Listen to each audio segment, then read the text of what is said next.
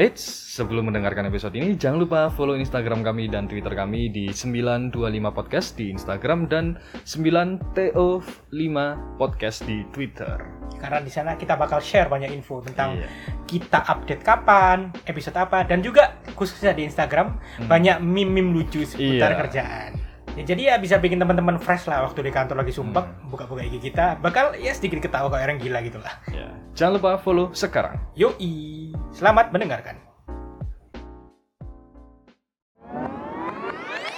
Dia minum, kopinya udah pas. Tapi dia langsung marah-marah. Kopi apa ini? Kopi pakai busa-busa. Saya tuh pesen kopi, saya nggak mau pesen busa-busa. Ujungnya dia cuma pesen air panas. Hah? Dan kalian tahu dia bawa biji kopi sendiri, terus dia tuh giling sendiri biji kopinya, terus dia minta air panas ke kita, terus dia ngebrew biji kopinya itu tadi dibrew sendiri, terus diminum sendiri. Yang menurut aku kayak sakit sih Ada orang kayak gini ya, karena dia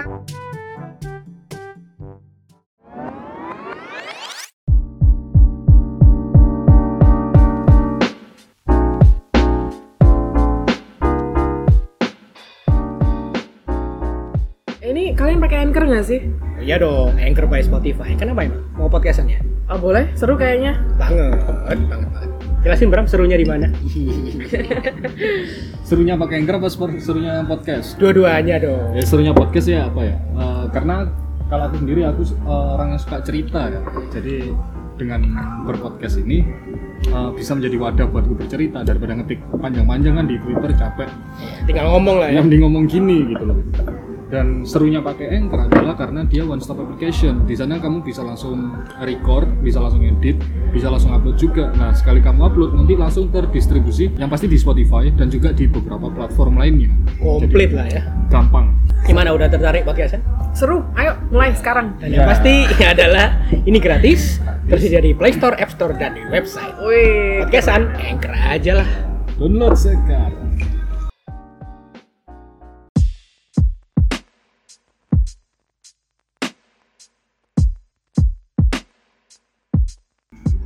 Tantangan sekarang barista apa sih? Di era sekarang ini.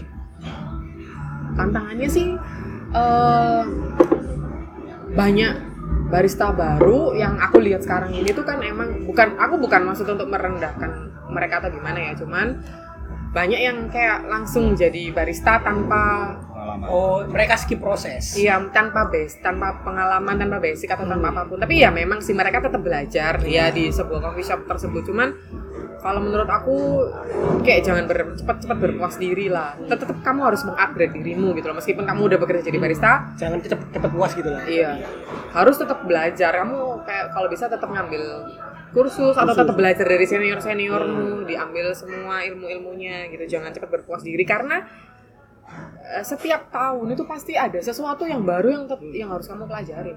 Nggak nggak bisa berpuas diri. Jangan cepat puas. Iya, jadi aku meskipun ini di, udah di umur segini dan di, udah di pengalaman yang sekian tahun pun juga aku masih ada planning untuk mau sekolah lagi lebih lanjut kayak gitu. Sekolah lagi di Indonesia, keluar. Masih memikirkan itu. Itu masuknya apa kalau sekolah tentang kopi? Formal apa informal? eh, for- lebih ke kayak ke kursus gitu sih tapi tetap dapat kayak sertifikat dan lain sebagainya kayak gitu tapi lebih ke ke spesifiknya gitu kan. Kayak sekolah kopi kan banyak ya. Ada yang barista yang emang belajar tentang baristanya. Ada yang belajar tentang sensori. Sensori itu kayak mengetahui setiap detail Rasa. rasa-rasa kopinya. Itu udah beda kelas sama barista. Ngetes ngetes lidah. Atau sekolah yang tentang Itu bisa dilatih gitu ya? bisa. Atau sekolah tentang yang manual brew yang aku bilang tadi. Ada pakai yang V60 apa segala macem kayak gitu. Itu ada banyak kelas-kelasnya Jadi Mbak Sony ini adalah salah satu contoh individu yang benar-benar mencintai pekerjaannya. Iya. betul ya emang passionnya di kopi Ini sih contoh sempurna kalau kamu suka, passion, mau belajar, jadinya kayak Mbak Sona, jabatannya ya udah gede. Bukan kita kita yang ya dalam. iya, beda gitu. Asik, asik, asik. Aku kemarin sempat lihat eh, postingannya, ini aku follow, follow dia salah satu barista, seleb barista lah, Vicky Wiraharja. oh ya Dia tuh lagi ngomongin tentang sekarang ini banyak barista yang nguber ikut kompetisi sama satunya apa? Ada dua kan tipe barista yang nguber kompetisi sama apa sih? Eh, nguber jabatan. Hmm. Ada dua. Itu fenomena itu lagi rame sekarang. Iya, karena kan eh, sekarang kan kalau misalkan mau nyari ya jujur aja nih kan kalau misalkan jadi barista doang ngandelin gaji seorang barista yang Boleh di spill nggak? biasa aja. Ya pasti UMR. ya ada yang UMR ada yang di bawah UMR kan tergantung dari coffee shopnya masing-masing kan. Mereka pasti juga ngerasa kurang. Jadi kalau misalkan mereka ngejar lebih terkenal terus lebih banyak yang ngajak kerja sama dan lain sebagainya nggak apa-apa sih itu wajar. Asal asal tetap tetap apa ya tetap membumi dan tetap berilmu gitu aja sih. Jangan jangan jangan kosong. Gitu. Soalnya aku gimana gimana juga kan kita tetap hidup butuh duit ya jadi ya gimana Realistis. caranya menghasilkan duit tapi tetap jadi seorang barista ya banyak caranya juga Soalnya aku lihat barista ini persaingannya ketat. Anak muda semua loh sekarang. iya emang kan Lulus SMA jebret lu barista yang masih Nah, makanya itu aku bilang sekarang itu banyak pol barista yang langsung jadi barista gitu loh. Hmm. Ya nggak apa-apa sih, cuman ya please kayak bener-bener harus kalian tekuni dengan sungguh-sungguh gitu. Jangan asal, jangan sampai fenomena ini menjadikan nanti itu ke depannya tuh semakin ngawur-ngawur. Barista yang cuma asal bikin kopi, yang barista yang tanpa ilmu, jangan sampai terjadi yang seperti itu. Soalnya kalau tahu Tahu? itu eh, aku dengar dengar rumor itu transisi barista transfer bursa barista banter banget bro dari coffee shop A pindah sebelahnya aja besoknya langsung juga kayak anjing. cepet banget transisi ini ya soalnya kan mereka nggak tahu ya, kalau menurutku mereka di sana pure jual jual tempat sih Iya. pure jual tempat kalau di sana makanya mereka nggak mementingkan kualitas kopinya dan kualitas baristanya pokoknya Iya. ini vibesnya bagus gitu Iya, rata-rata emang seperti itu. Jadi jarang yang yang pengen jadi barista itu karena tujuannya kita bukan kita kalau bilang ingin mengedukasi customer itu bukan berarti kita kayak paling pinter paling tahu nggak sih? Kayak kita cuma pengen sharing aja gitu loh. Kamu tahu nggak sih kopi itu unik loh. Kopi itu seenak ini gitu loh. kita tuh pengen ngobrol sama customer yang kayak gitu. Jadi bukan cuma asal bikin dikasih bikin dikasih yang kayak gitu. Buat pendekar gitu. Ya jadi kayak ada feedbacknya ngobrol. Soalnya juga mereka rata-rata jadi barista ya. Kan cuman kayak part time aja loh. Iya, ada yang part time, ada yang emang cuman ya adanya lowongan ini ya udah deh kerja ini ya kayak gitu. Macam-macam alasan dan background. padahal apa ya Padahal sebenarnya kalau ditekuni dengan serius dan sungguh-sungguh, ya ini bisa jadi karir yang bagus gitu kan. Kayak Mas Vicky, ada beberapa barista-barista yang emang udah terkenal.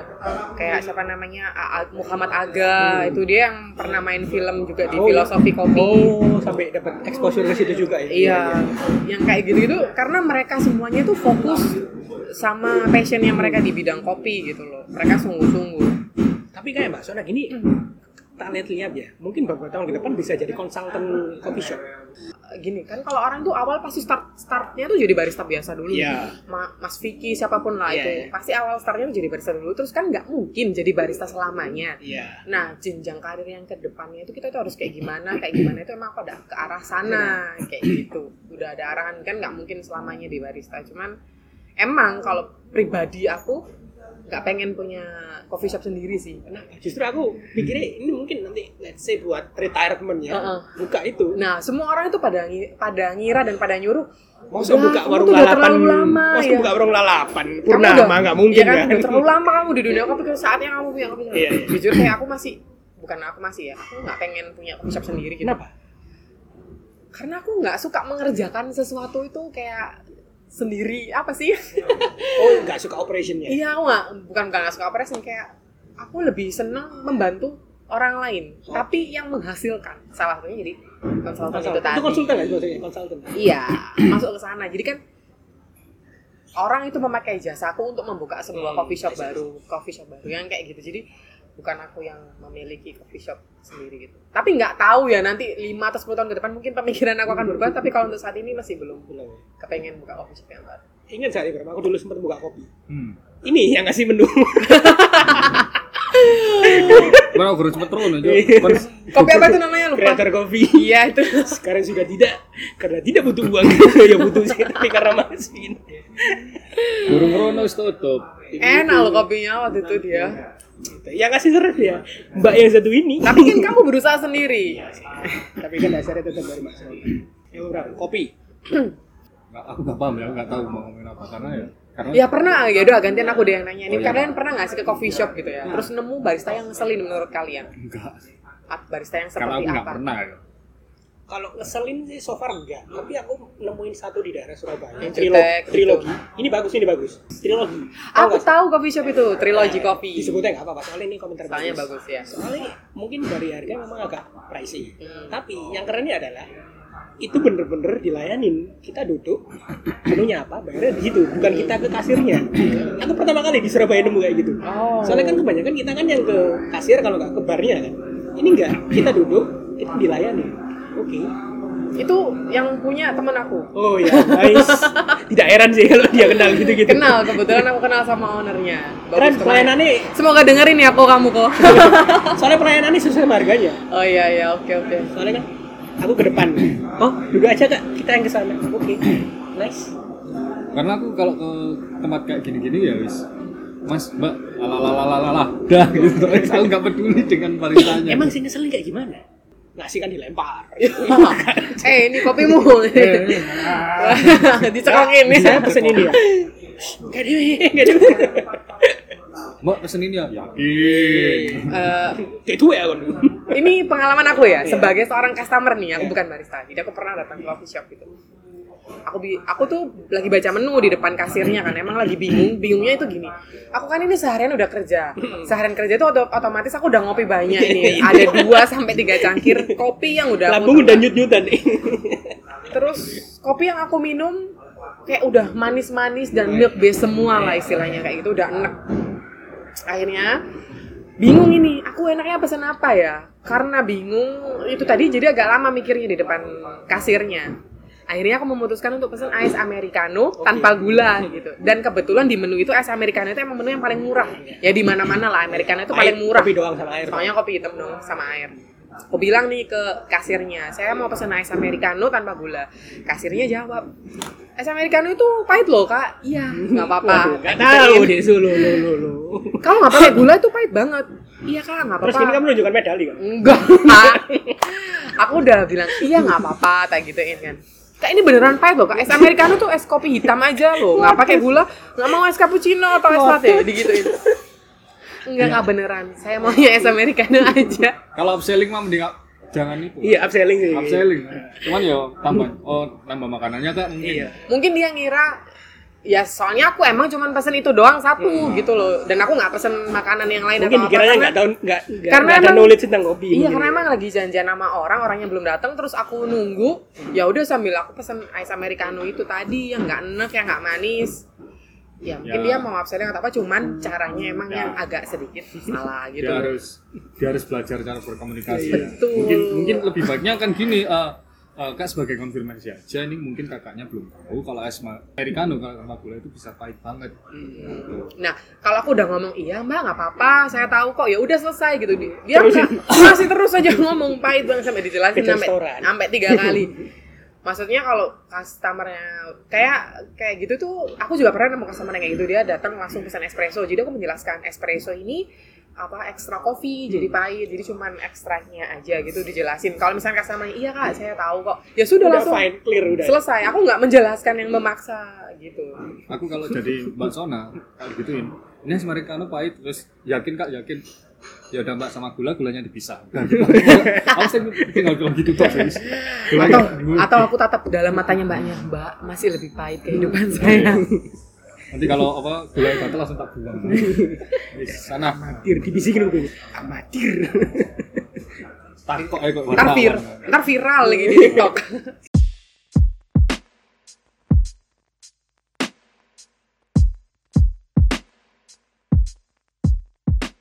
Ya yang kayak gitu sih lebih. Jadi barista tuh nggak cuma bikin kopi gitu kamu harus punya ilmu komunikasi yang bagus juga terhadap customer Soalnya kan selain bikin juga melayani juga. betul berhadapan langsung sama customernya customer service-nya harus bagus Iya betul. Jadi nggak cuman basic bikin kopi, attitude juga harus tetap bagus. Ini sama kayak kan kalau di Starbucks kan itu ada, ada secret menu sama bisa custom. Itu kalau di kopi-kopi coffee shop yang kayak gini-gini tuh belum menyediakan mereka ya. Bisa aja sih sebenarnya. Oh bisa? Kalau emang mau request ya bisa sih. itu sebenarnya lebih ke request gak sih Kenapa? lebih ke request gak sih kayak bukan secret menu aja Iya, lebih ke request. request sebenarnya. aja Secret menu itu biar dibikin biar keren aja. Teknik marketingnya Starbucks kan emang keren banget. Ya. Saya menu. mengakui itu. ya, dan dia upsellingnya kan bagus Iya. maksudnya mau tambah ini kak mau tambah ini kak ujung-ujungnya langsung 150 ribu Iya, nambahin Tumblernya lima ratus ribu. Sepuluh ribu, sepuluh ribu, sepuluh ribu. Oh, oh. orang yang nggak tahu oh iya iya Iya, iya iya, iya iya iya Iya sih. Sebenarnya di mana aja bisa request sesuai selera masing-masing aja sih. Pasti barista bisa bikinin lah. kalau Starbucks juga kayak ini bukan pasarnya bukan aku lah satu nggak seberapa suka ngopi dan Tapi kalau bisa dibilang ya, eh, Starbucks itu semenjak coffee shop coffee shop lokal lagi naik, mereka tuh terancam banget gak sih? Iya, Omsetnya tuh turun drastis pasti itu. pasti. karena ada ada apa namanya ada Sebut- persaingan Sebut Nah. aja lah kayak chainnya kopi kenangan, chainnya janji jiwa. Dan yang harganya itu under 30 ribu. Jauh dari mereka. Dan mereka harganya sangat mahal. Dan di mana-mana juga loh. pesen kopi cuma sepuluh ribu Nah, Dan 10, zaman 12. zaman dulu tuh Starbucks itu harga mahal tuh mereka jarang ada promo. Sekarang bayangin, mereka promo di mana-mana. iya. Promo di Instagram, Hmm. promo di Line, promo pakai yang aplikasi Hmm, Starbucks-nya iya. dan mereka dijual harganya sangat murah, beli satu gratis satu apa segala macam. tapi aku melihat ini hal yang positif sih. Iya. Biar orang-orang ya ini brand-brand luar kayak gitu tergoncang sih sama lokal. gitu. Iya. Positifnya loh ya, dalam artian ya daripada kamu bikin kaya brand luar, mending bikin Bikin kayak brand lokal, gitu iya loh. betul sih. Jadi ya agak ketar-ketir kayaknya Starbucks. Tapi bakal bertahan nggak? Tetap bertahan pasti. bertahan sih kayaknya emang Cuman karena omset teknik omsetnya udah teknik marketingnya Starbucks juga bagus ya. Iya. Apalagi pelayanannya juga kayak jarang gitu ngelihat berita komplain di Starbucks Iya, iya. itu kan ya. next level lah itu. Pak. Iya, mereka udah well mannered. lah brand internasional sama lokal Jadi mungkin kalau dari kita bisa ambil kesimpulan, so far selain skill, attitude sama itu ya komunikasi. Komunikasi, iya. ini. Itu yang utama sih dari seorang barista jadi nggak asal-asalan. Jadi barista biar kelihatan keren buat update status di sosial media Yo, pakai apron. yo, eh. Good morning. Nih, Tapi kali- apa? Alat-alat gini tuh. apa? Iya, pakai alat-alat kopi Iya, dipegang. Sama di incis-incis tuh. di steam incis-incis. Aku kepo nih. Kalau mau buka coffee shop yang proper, budget minim tuh berapa? Eh, yang proper ya. Proper tapi minim banget. Minimalis. 30 30. juta tapi mesinnya manual sih iya paling nggak 100 jutaan 100 jutaan. Cukup. kalau yang cuma manual bermanual berwarna itu 30 30-an mungkin ya? cukup ya. kalau tempat udah ada ya kalau tempat belum ada ya lebih Ratusan. lebih mahal ya lagi itu tantangan gitu kayak eh se ini ngomongin bisnis ya aku gitu kayak itu ada target target sendiri nggak sih setiap outlet gitu? Iya ada pasti. Pasti mereka harian rata-rata berapa? Berapa cup berapa cup gitu? Rata-rata gitu. Lima biar operationnya jalan. 10 eh 5 50 100 Hmm, biasanya sih pakai kiloan nggak? Kalau Oh, kopi kilo. ya paling nggak sehari kamu harus jual satu kilo kopi lah. Kalau kurang dari itu kayaknya sepi ya nggak sih? Hmm. Soalnya aku melihat kayak bisnis ini tuh menjanjikan banget sebenarnya. Sangat. Uangnya itu kenceng banget di sini iya betul. Temenku kan ada yang buka si Daryl. No. Itu kan aku lihat kayak jadi temenku tuh ada dia resign dari salah satu bank BUMN Hmm. ya dia ada tabungan dari resignnya buka coffee shop. Di tempat kecil kayak gitu pun hampir 100 juta. Ya dan kan? itu manual bro. Manual bro? Oke, tapi tak tanyain uangnya. Ya lumayan perputaran Ya, lumayan karena pasarnya ada. Pasarnya ada. Daripada orang itu di daerah Porong loh ya? Ya daripada orang-orang orang jauh-jauh ke sidoarjo kan? Iya. Ya itu sih emang tempat itu sangat menentukan. Target pasarnya itu ya dari tempat itu tadi kan. Buka tempat baru tuh emang gampang yang susah tuh menjaga. Tetap konsisten. Kristen dulu jadi emang harus mengikuti perkembangan zaman kalau menurut Mbak Sona era-era perkopian di Indonesia ini bakal everlasting apa bakal terganti? Kan sekarang bisa dilihat kayak mulai muncul banyak teh-tehan. Nah, kayak tibar mulai banyak. Ya udah mulai banyak. Kalau kopi sendiri? Kayaknya everlasting deh kopi ini. Cuman emang dengan tren yang berbeda-beda Hmm. pasti.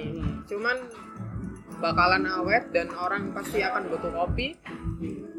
Itu sama sih tempatnya. Sama tempatnya kopi kopi janji itu loh itu bilang kalau nggak salah ada kopi kopi teh oh iya kopi teh jadi dia kolab sama apa ya teh kotak atau apa gitu iya ya pernah tahu tahu dan aku pesen Yes. literally tehnya itu ya Ya enggak ya kopi ko- kopi campur teh.